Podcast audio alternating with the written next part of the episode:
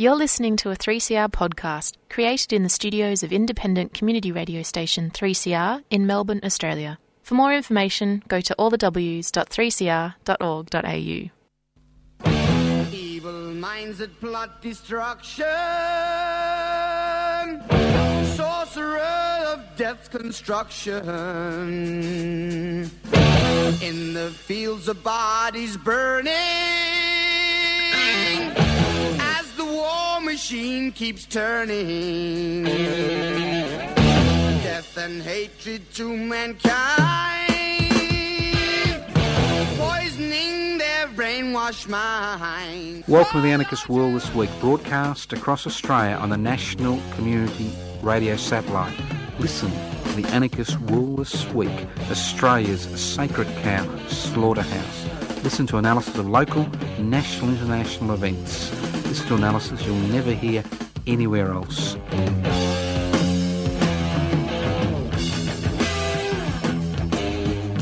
Welcome to the Anarchist World this week, broadcast across Australia via the Community Radio Network. This program is streaming live on 3cr.org.au. The program is podcast. You can access the podcast by going to 3cr.org.au. My name's Joseph Toscano. Well, it was a few minutes ago. I assume it's still the same. So keep listening. Now, if you want to contact us, there's a few ways you can do it. You can always leave a message on 0439 395 489. Please leave a return number. No point ringing anonymously and not leaving a number. I don't know everybody in the world.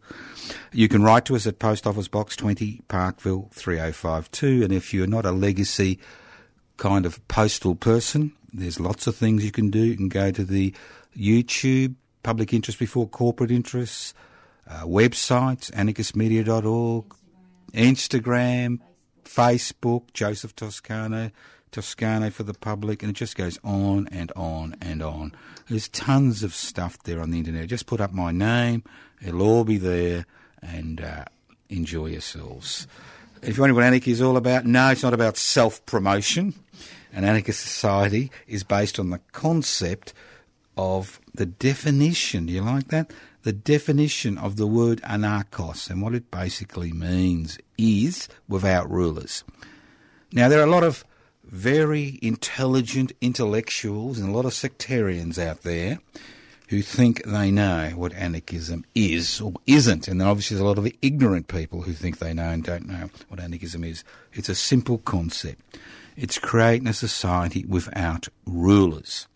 So if you go back to first principles, what gives rulers the ability to determine the lives of billions of people? Very simply, inequalities in power and wealth. So the anarchist struggle is the struggle to share or devolve power, possibly through direct democratic uh, means, and the struggle to hold wealth in common and use it for the common good. So if you're involved in that struggle, I'm sorry, I got some really bad news. We'll push you out of the closet. You're an anarchist. That's the way it goes. If you're involved in the struggle to share power, share wealth, whether you acknowledge it or not, you're part of a growing movement around the planet. Okay, Code Red for Humanity, business as usual for Australia.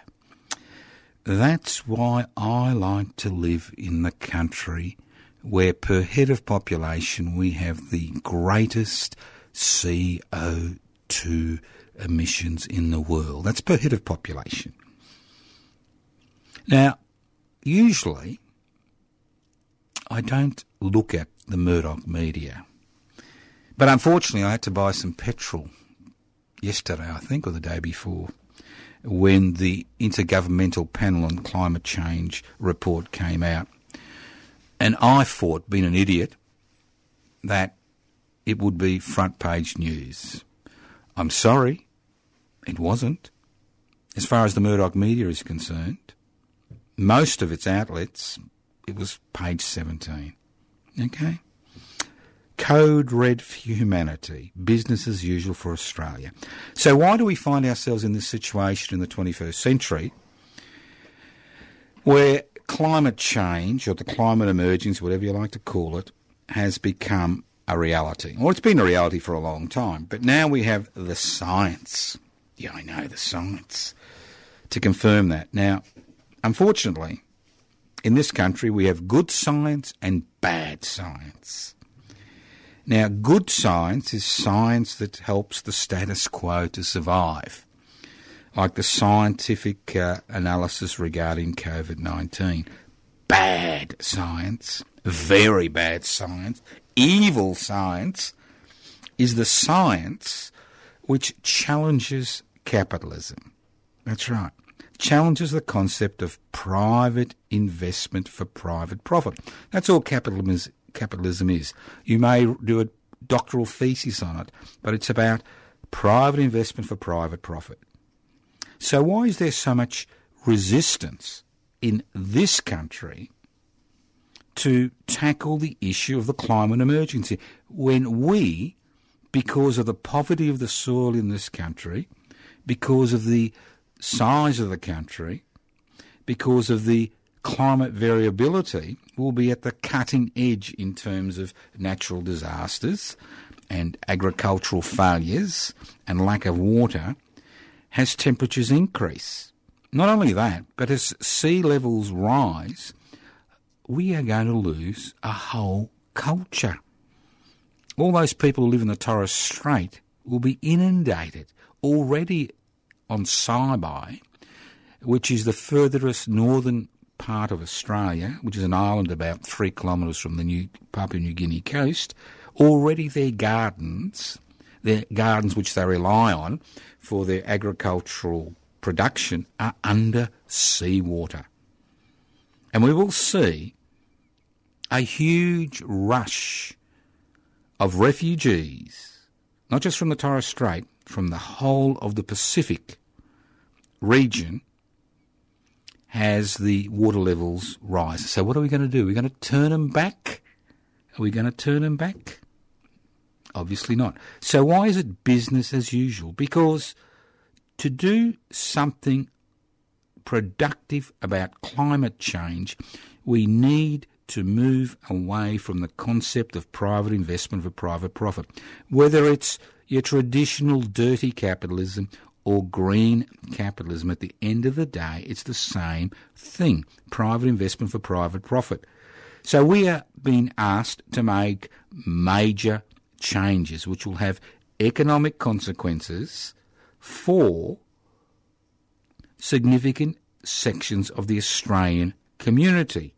And in a society where the social security system has holes big enough to let an elephant fall through, people facing the prospect of unemployment, indebted up to their necks, in, involved in businesses which p- continue to produce CO2 emissions at unacceptable levels, will fight tooth and nail to survive.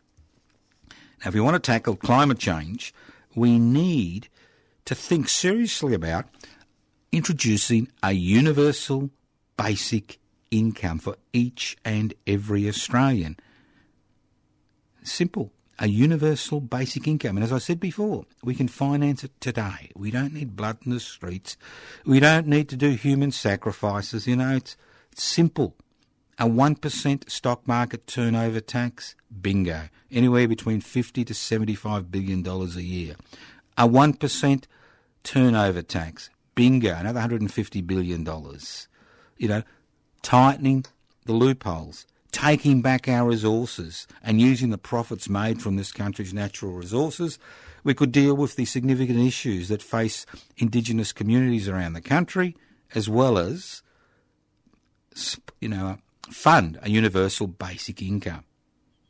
So, so the plan. Now, there are some very, very, very, very, very stupid people in this country. Now, I had the misfortune to hear the Deputy Prime Minister, Mr. Barnaby Joyce, being interviewed. Now, he is the second most senior member of the government. He is the Deputy Prime Minister. And he was saying to the person who was interviewing him, Where's the plan? Where's the plan? Where's the plan? And I'm thinking to myself, You're Deputy Prime Minister. You're in the Cabinet. You're the head of the National Party. That's your job. You create the plans. You want us to create the plan to tackle climate change? This is the height of stupidity as far as this this situation is concerned. As I said before at the beginning of the program, this is going to be a fun program because it's really sad, but it's fun because vested interests now control the federal government. Remember, our current Prime Minister walked into federal parliament for piece and coal and said, This is okay. This is good. I would have loved him to have eaten it, but that's a different story. But the thing is, where's the plan? We've got a government who has no plan. We have a government which doesn't accept the science because it's bad science, because it, it upsets the profits of vested interests in this country. The fossil fuel industry, gas and coal, and the list goes on and on. We have a national party which is more interested in supporting agribusiness and the resources sector than it's actually interested in preserving the land and they tell us, where's the plan?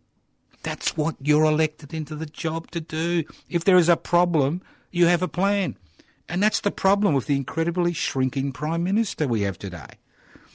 I don't know if you've noticed the Prime Minister's kind of getting smaller and smaller and smaller, not in stature, but smaller in terms of people's opinion of him and his government. Because they have no plan. No plan for COVID 19, because now by now we should have all been, those of us who wanted to be vaccinated, should have all been, been vaccinated. And to a significant degree, the current lockdowns and issues around Uh, the dealing with COVID 19 are directly related to this government not having the foresight or a plan to deal with the pandemic. No plan. And two, almost 18 months down the track, there is still no plan. We're told, oh, the Pfizer's coming, Moderna's coming, this is coming. And we hear people turning up at vac- vaccination sites and being turned away. Turned away. People who want to be vaccinated. So if you think this government has any plans as far as you know the climate emergency is concerned, think again. They are hostages to the fossil fuel industry, which continues to pump money into their coffers, which continues to dominate the thinking in the legacy media, which continues to set the agenda every day. So while it's code red for humanity, it's business as usual for Australia because you know something? I didn't realise this. We don't actually live on planet Earth. Did you know that? And did you know that if we close our borders, those nasty CO2 emissions are not going to come across this country and we're not going to have any issues, are we? So, business as usual, code red for humanity. And while I'm thinking about it, I was thinking about the dealer addict. You know, there's the, the dealer addict kind of symbiotic relationship. The dealer needs the addict and the addict needs the dealer. Well, what do Australia and China have in common? A lot coal exports. China continues to build coal fired power stations. And where does the coal come from? Australia. We're the dealers, they're the addict. They're beginning to realise they do have a problem in China as far as emissions are concerned because of the degradation of the landscape and their agricultural sector and uh, the pollution but we say, come on, come on, here, have some more coal. It's cheaper this week. Have some more coal. I'll give you some free coal. It's all right. So think about it. We are part of the problem. Now, I noticed that our beloved Prime Minister and Deputy Prime Minister keep saying, well, China is responsible 25% of global emissions. Well, China is about 25% of the world's population. But when we look at actually the emissions per head of population, we win the gold medal. We have won the gold medal year after year for after year. Now, look, I'm not much of a fan of conservative governments, but when it comes to governments dealing with this, look at the Johnson Boris Johnson led government in England, which is pushing pushing the Australian government to take the climate emergency seriously. So, if you think it's going to be business as usual, it's not going to be business as usual. Already we are beginning to feel the pain. And what's even more incredible is as we move towards a federal election, Mr. Morrison and Mr. you know, Mr. Joyce are now pushing the city regional divide card, right? They've pushed in the past, they've pushed the refugee card, the asylum seeker card, the indigenous card, the migrant card, the unemployed card, the bludgers card, it goes on and on. But now, if you listen to them closely, it's the regional city divide. Well, I live in the regions. I've been living in the regions now for over two years, and I can tell you there is no divide. There may be a divide in terms of rhetoric, but there is no divide in terms of people understanding that the climate emergency will have profound impacts for them, their children, and their grandchildren. And for us to be sucked into this city, regional, rural divide uh, battle is totally ridiculous because whether you love it, like it or not, we all live on planet Earth. Now, I thought today, as I feel in a good mood, because things are so crappy out there, that I'd f- talk about climate change for dummies, which I've spoken about before. Now, now I remember in the 70s and 80s, I remember terrariums were all the go. You know, you had this little glass bubble and you had these beautiful plants underneath which you watered and loved and the plants grew and it was all very lovely and then you got bored and you forgot to water it and they all died okay? Well let's look at the earth as a terrarium all right? Think of the earth as a terrarium a big glass bubble. Now on the earth we have plants and we have people. And we have animals obviously and we have air. But it's a fixed system. It's a finite system. We don't have fleets of spaceships, although some billionaires would like to, taking us to Mars so we can destroy another planet. No, it's a fixed entity. The Earth is a fixed entity. I mean, one of the early anarchist uh, intellectuals, Peter Kropotkin, spoke about this very concept of the Earth being a fixed entity, and this was in the 19th century.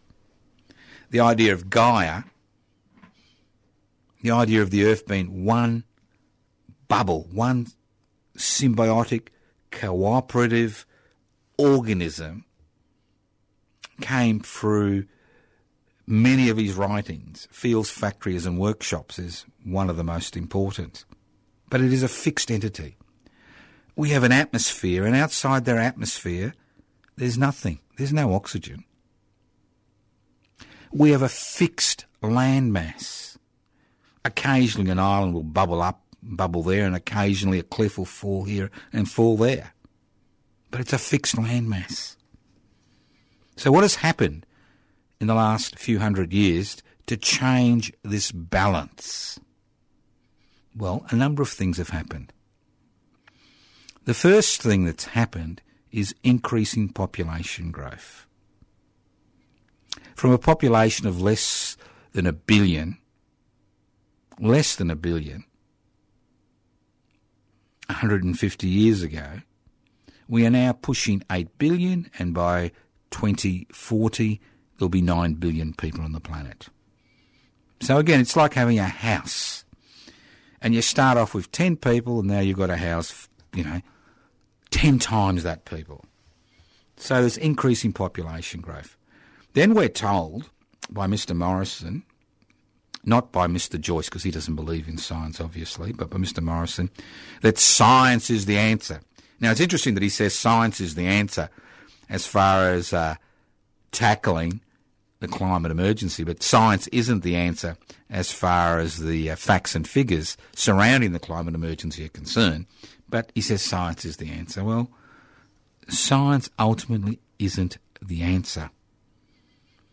We can put back the climate emergency via, you know, sophisticated scientific uh, apparatuses and changes, but ultimately, science is not the answer. It's a fixed land mass. It's got increasing population growth, and it's got finite resources. You heard that word? Finite resources. There is so much gold on the planet. There is so much uranium on the planet.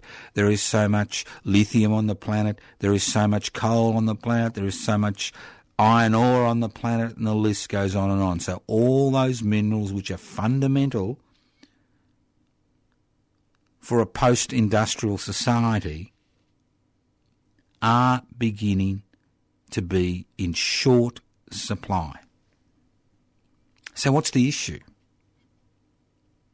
The major issue that has driven us to this point, where the United Nations claims its Code Red for Humanity and the Morrison led Liberal National Coalition claim it's business as usual for Australia, what has led to this situation is the domination of almost every aspect of human existence on the concept of private investment for private profit.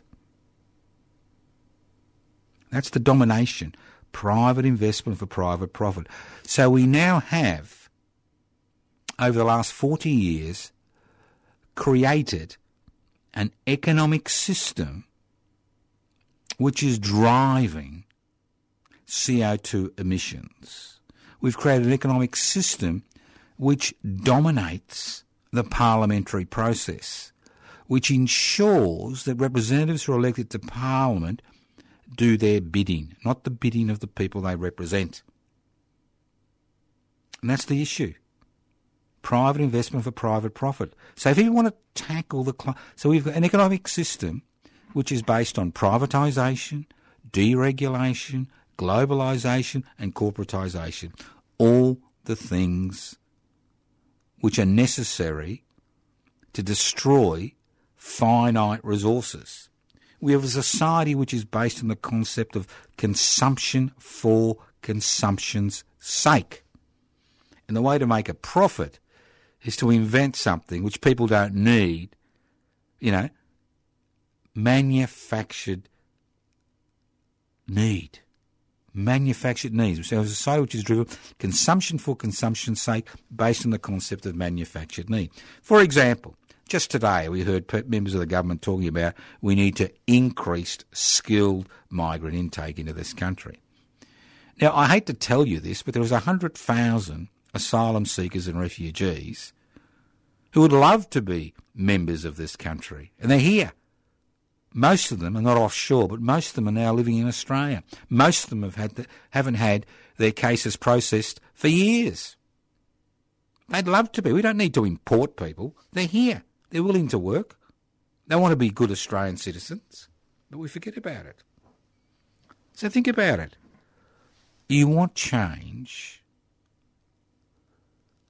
Think about how the major political parties have now been dominated by a legacy media which sets the political, social, cultural, economic agenda in this country which benefits, benefits vested interests.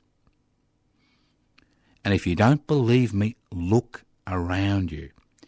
Who is bearing the brunt of the COVID 19 pandemic? Is it the bureaucrats who can work from home? No. It's those who get paid the least, who provide the frontline services, who have the greatest risk of being infected. And when they're infected, they're blamed for being infected. Think about it. This is the situation. And I know I use this fact every day, every every every week, I should say. I, love, I do use it every day. How can a country as rich as us, with a miserable population of 25 million people, out of a population of, I think it's 7.8 billion, 25 million out of 7.8 billion, you know where I'm going, living on a continent, how can we continue to accept the fact that almost a million children live in poverty in this country. When I see the Smith family, a private charity, forced to raise money to put Australian kids through the public education sector because their parents or their guardians or their caregivers don't have enough money to finance what is supposedly a free, equitable public education sector. I know there's something grossly wrong in this country. I mean, every time I walk into this studio in Smith Street in Fitzroy, that's the side of the street we're on, Collingwood's on the other side, I have to walk past people begging. I didn't do that 10 years or 15 years ago. And every time I get a phone call and a message from somebody who is now homeless and there's nothing I can do personally in that situation, I begin to understand how critical, critical the situation has become in this country. And it shouldn't be like this. We are potentially the richest country in the world, although we may be the biggest CO2 emitters in the world per head of per head of population. We are also potentially the richest country in the world. But what do we see?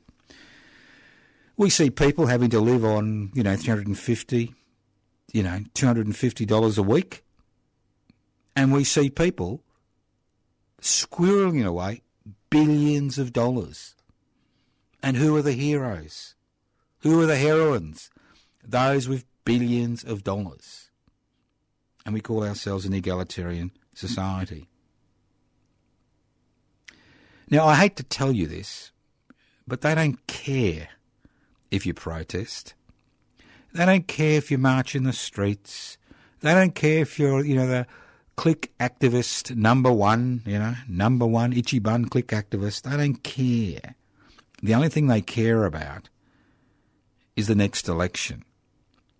And if they've got to divide people and talk about a country, city, you know, divide, they will divide people. If they need to divide people because of the language people speak, because of their cultural background, because of their gender, their gender orientation, because they're indigenous or, you know, they will.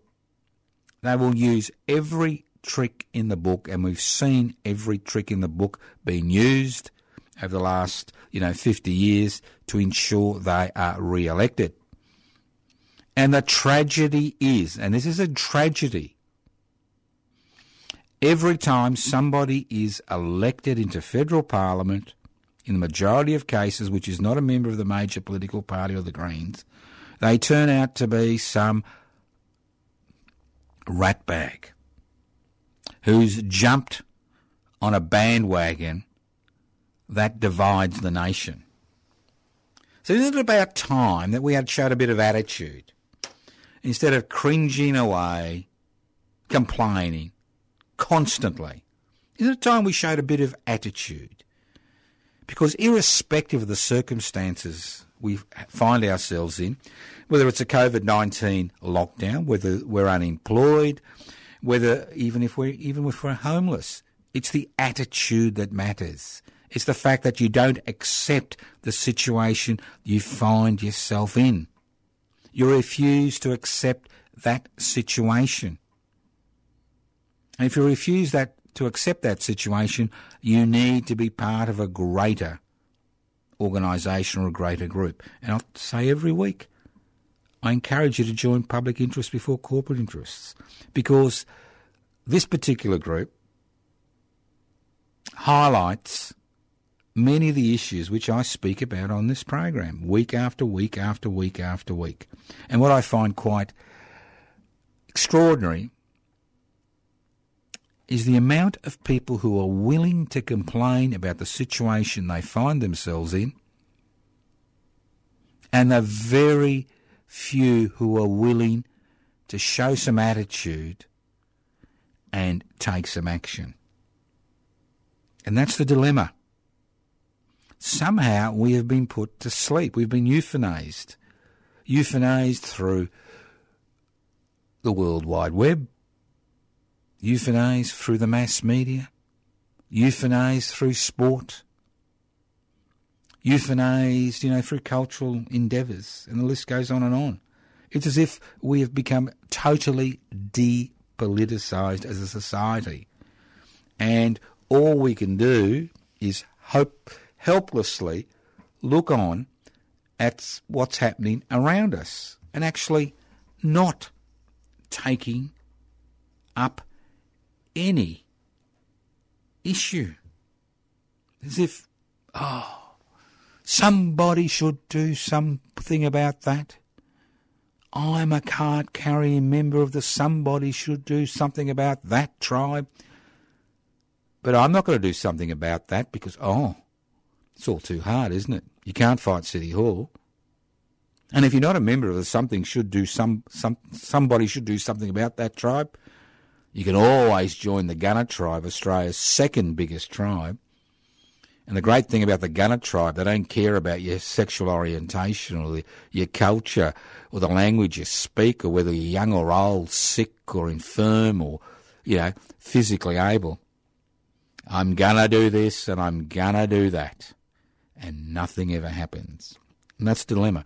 It's all very well for me as an individual and as a member of various organisations, you know, to talk about the situation.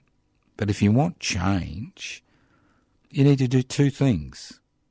You need to tear up your membership card of the Gunner tribe, and you need to tear up your membership card of the somebody should do something about that. Somebody should do something about that tribe. Because ultimately, we, that's right, WE, we are the people we've been waiting for. Not our religious leaders, not secular leaders, not ossified institutions, not those pathetic attempts by governments to divert us, you know, divert our complaints into into organisations which they establish to, you know, tie us up in red tape. But we are the people we've been waiting for. And that's why I encourage people to join public interest before corporate interests as soon as possible. Because you want change, you need to do something about it. You don't want change? That's fine, but stop complaining. Don't ring me and complain. Don't SS, SMS me and complain. Don't email me and complain if you're not willing to do something about it. Because ultimately, life is about attitude. It doesn't matter the situation we find ourselves in. It's the attitude that we have to that situation. If we allow that situation to bury us, if we allow that situation to stymie us as individuals and as groups, then nothing will ever change. You listen to the Anarchist World this week, broadcast across Australia via the Community Radio Network. Trans urban dreaming. Look, there are some corporations which are pure, purely evil. And Transurban and its shareholders is one of those corporations because they love making money through monopolies which are handed to them by governments. Now, I'm familiar with the Transurban story in Victoria because I've lived here for over 40 years. And the Kennett Liberal Party gave Transurban a contract which is incredible when you get and see of it. Incredible. Not only did it give them a monopoly, which extended for, I think, 25 years, in terms of charging tolls from a tunnel under the river, which they've recouped their costs now, billions of dollars. But they also tied in recovery of debt to the legal system and use the Victorian police and the Victorian legal system to automatically reclaim their debts. What other corporation has the privilege of using this country's enforcement agencies to collect its debts for it? And it gets better. When trans, when the little tunnel, and it is a little tunnel, was uh, carved under the Yarra in Melbourne, they were also given private, so they were given public roads, which became private roads uh, to the uh, entry and the exit of the tunnel. Kilometres of roads which the public taxpayer had paid for suddenly became toll roads. Now, in an effort to ensure, as its 25 year monopoly was coming to an end, to ensure that it continued to exercise a monopoly and extract extraordinary amounts of money from people travelling on their so called roads, and 50% or 70% of that road was public road. They now have come to a deal with the so called Labor government in Victoria to build a new tunnel. And the deal is they were going to spend about $3 billion building this new tunnel, but they, their monopoly on the old tunnel will be extended another 20 years and also have a monopoly on the new tunnel. Now, Transurban executives came out in public last week crying, upset, visibly upset. And I'm thinking people have caused so much damage and heartache and ruined so many families and individuals in this state are now crying and they're upset. And you know why they're upset? Because the contract they signed with the state government and the contract they signed with private contractors to build this new tunnel has run into a few hiccups. And now they want you, the taxpayer, that's right, to pick up that 3.5 billion hiccup and pay it. That's right, they want the the private companies which they contracted with to pay their this debt, and they want you, the taxpayer, to pay this blowout in their costs. Now, many years ago, when I was an idiot, I was involved in you know building a house, and there were blowouts to the contract. That blowout, the money for that blowout came out of my pocket because it was my private investment in building my home. Now, they want to build us to pay over $3 billion for their incompetence and stupidity. Extraordinary. And the way things are going, I can imagine the Andrews led Labor government bending over backwards and giving them taxpayers' money in order to complete their pathetic little project. Take it away from them. End their monopoly. Look, I don't mind paying tolls as long as the tolls go to the state government and then they go into consolidated revenue then they can be used to build more roads. But why should we be paying tolls to private corporations who are given public land, public roads, who are given contracts which you could only dream about in their favour in these so-called private public partnerships.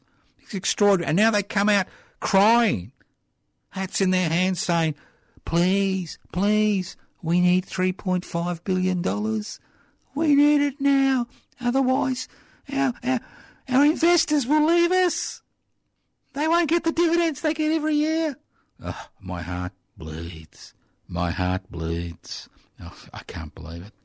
It bleeds. Right.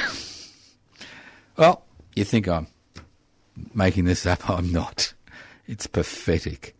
The old story, you know the old story? Privatise the gains, socialise the losses. It's the old corporate story, isn't it? When they're making bucks hand over fist, pay minimal taxation, they're happy. Their investors are happy. But when they start losing a bit of money because of their own, you know, stupidity, they want us, yeah, you and me, to bail them out. Come on. The sooner this company leaves this country, the better off we'll be. Oh, obviously, they've got investments overseas now, so let them go overseas. Let's make them. If you want to do a toll road, let's build it. Pay tolls. Tolls go to the various state governments. Those tolls are then used to help build more roads or help build community infrastructure or whatever. Not go into the pockets of private investors who demand, who demand that we socialise their losses. You listen to the Anarchist World this week, broadcast across Australia via the Community Radio Network. This program is streaming live on 3cr.org.au. The program is podcast. You can access the podcast by going to 3cr.org.au. Now, it's interesting what's happening in China because whether you like it or not, China is 25% of the world's population. Yeah? And it's gone on a course of fast paced industrialisation. And it has a very authoritarian, centralised government. But what it did about 30 years ago, in the late 1980s, it opened up the, um, the economic system to the private sector. And it's quite interesting that what we've seen in China is the very problems we see in this country when capitalism, private investment for private profit, takes a hold on the economic system. But over the last few months, we've seen the Chinese Communist Party put a handbrake on 19th century capitalism. Because the gig, the gig economy, which now dominates you know, the uh, world stock markets, the gig economy is basically 19th century capitalism. Now, everybody thinks it's wonderful getting your takeaway by an Uber driver who's paid pin, pin, pittance, you know, as a private contractor. You all think it's wonderful. And we all think it's wonderful when people go to, you know, one of these places in, in the sky and you buy shit, you know, you buy shit you don't need. You think it's wonderful. And you think it's wonderful when you jump into a taxi, you know. The reality is, who makes money? Who makes the money? Does the money go to the workers who do the work? No. They're employed as private contractors with no rights whatsoever. And we've had this little debate now going on for over a decade in this country. Does the money go to the provider who provides the goods and services? No, because they can pay up to 20 to 25% for that privilege of having their shit delivered.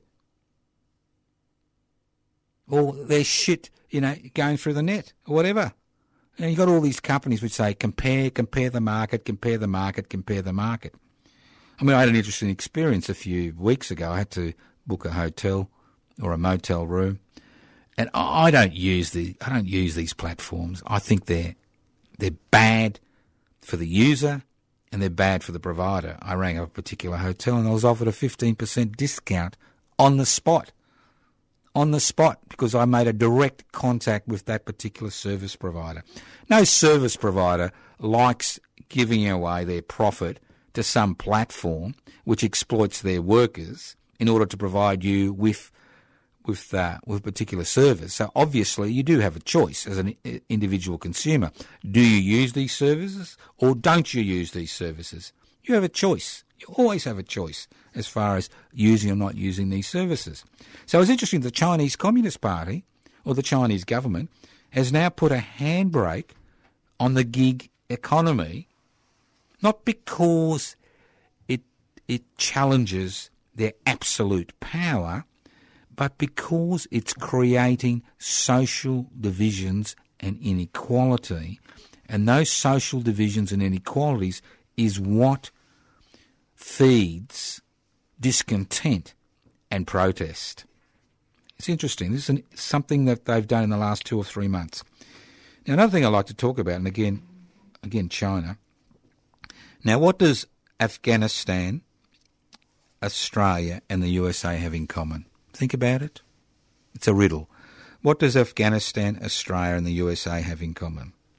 Well, we both have or had wonderful relationships with the United States of America. Okay? Wonderful relationships. They invaded Afghanistan. Then they decided to stay there for a few decades and they introduced a pluralistic parliamentary democracy. So, you know, it's like us, isn't it? We do joint military exercise with the United States of America. Uh, we um, we have uh, United States bases in this country at Pine Gap and other places we're not even aware of. We have a rotation of United States troops coming into Darwin every few months. So we supposedly have a really nice, cosy relationship as a country the United States of America. Well, you know what? Even the Morrison led government is having cold feet about the situation. Because when it's come when push has come to shove, what has the United States of America done regarding Afghanistan? It has come to an agreement with the Taliban, a medieval force, to retake Afghanistan because it got bored with the effort and the capital needed to keep, you know, Afghanistan going. Now, do you think, now that we've taken the front line position as far as China is concerned in this country, where the Morrison led Liberal National Party has done everything it can to uh, annoy the Chinese panda, you know, pulled its nose, stuck stuck its fingers in its side on behalf of the United States of America. Do you think if push comes to shove, the United States of America would honour its commitments to Australia? Do you really think we are any different to Afghanistan? That if push came to shove, that the United States of America wouldn't think of its own interests first and the interests of Australia second, and considering the amount of time, effort, money that's involved in this relationship between the USA and Australia, that we are getting the protection which we supposedly are getting? Well, obviously we're not. And uh, we've seen that um, the Morrison led government is so concerned about the fact that you cannot rely on the United States to keep its word that it is now going to send the foreign minister overseas for face to face meetings with India, Japan, Indonesia, people in our region. Think about it. All those of you who think the US Australian military alliance is some type of protection for us as a sovereign nation state, you know, in the southern Pacific, think again. Because what the United States has demonstrated is it's quite happy to desolate other countries if it suits its political and more importantly, economic interests, but it's more than happy to turn its back on its allies if it doesn't suit their political and domestic interests. Think about it. That's the beauty about listening to the Anarchist World this week. We kind of get you thinking in different directions, and that's what this is all about. Now, I'd like to come back to the country regional divide because the city regional divide because this is going to be the big debating issue for the next federal election. The federal government knows it can't flog the refugee can anymore because there are no refugees coming across to Australia. It knows it's really kicked the Indigenous can as far as it goes. It knows that it's no longer, you know, nice nice to kick the gender can. It's learning slowly. So it needs a new division. It needs to create a new division in society so it can hold on to its seats in Australia's regional area, which provide it with its platform. And obviously, the first strategy will be is to make workers who are living off industries which are basically economically redundant, like the fossil fuel industry, feel that the only way that they can actually survive is by voting for them. And that tactic worked brilliantly in central Queensland at the last federal election. And now that the Intergovernment Panel on Climate Change has called a code red for humanity, what the federal government will try to do is divide Australians on the basis of where they live. As if the climate emergency doesn't affect regional Australia and rural Australia and people living in the cities. And that's what'll be the big debating point. There's somehow there's a difference between the regions and the cities. There is no difference. Poverty is endemic in regional Australia. Dissatisfaction is endemic in regional Australia, and we've seen that with parties like the Shooters, uh, Fishers, and whatever gaining state seats in rural regional areas during the New South Wales election. So they will be beating that drum that somehow there's a difference between us because of where we live. There is no difference. The issues are the same. The issues are climate emergency, growing inequality, growing poverty, housing issues, access to public health, access to public education. When you look at all those questions, you find that people in regional and rural Australia who continue consistently to vote for the National Party and the Liberal Party find themselves at the cutting edge. They're the ones who suffer as far as public education is concerned public services are concerned, public health is concerned. So why would the government think that by beating the regional city drum that somehow people in the regions are so, stupid they'll continue to support them? Think about it. You listen to the Anarchist World this week, broadcast across Australia via the Community Radio satellite. This program has been streaming live on 3CR au. Now, a little job for you to do. Go to the cupboard, pull out your membership card for the Gunner tribe, pull out your membership card for somebody should do something about that tribe and throw it in the fireplace. If you haven't got a fireplace, tear it up, chuck it in the bin. You want change? Remember, we are the people we've been waiting for new political movements, new social movements, new cultural movements are possible. And they'll continue to be possible while inequality increases. Not just inequality in terms of wealth, but inequalities in terms of power. You're listening to the Anarchist World this week, broadcast across Australia via the Community Radio Network. This program has been streaming live on 3cr.org.au. The program is podcast. You can access the podcast by going to 3cr.org.au. If you don't like the program, don't listen in next week. Life is too short to waste doing things you don't want to do. If you like the program, send it to your friends, send it to your enemies, let them know there are people thinking in a different way, marching to a different drum, who still think that change is possible, not only possible, but desirable, and that change will come, irrespective of vested interests continuing to dominate every aspect of our existence on what should be the most richest egalitarian community on the face of planet Earth. Thank you once again for listening to the Anarchist World this week on your local community radio station, streaming live on 3cr.org.au.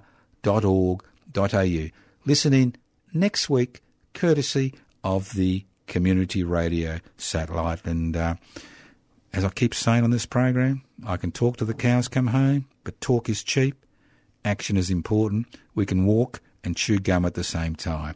Listen in to the Anarchist World this week on your local community radio station, courtesy of the Community Radio Network.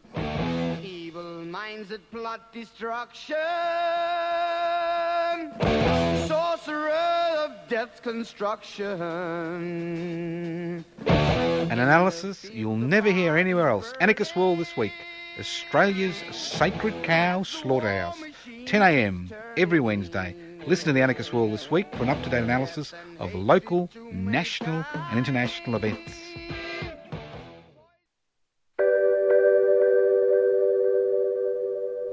So it's up to us, the people. We need a treaty in this country. We need the end to the war in this country. And the only way we can do that is through a peace treaty. Not the one you see in Victoria, not the one you see in Queensland, not the one you see in the Northern Territory, because they talk treaty and still lock our people up. They still kill our people. They still desecrate our land and our water. A treaty means peace. A treaty means equality. And a treaty means justice. Thank you.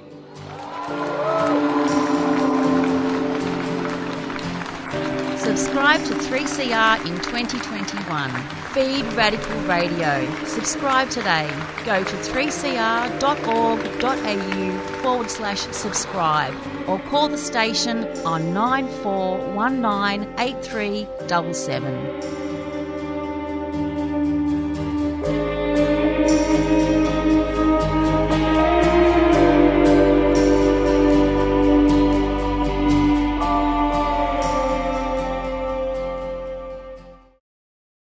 You've been listening to a 3CR podcast produced in the studios of independent community radio station 3CR in Melbourne, Australia. For more information, go to allthews.3cr.org.au.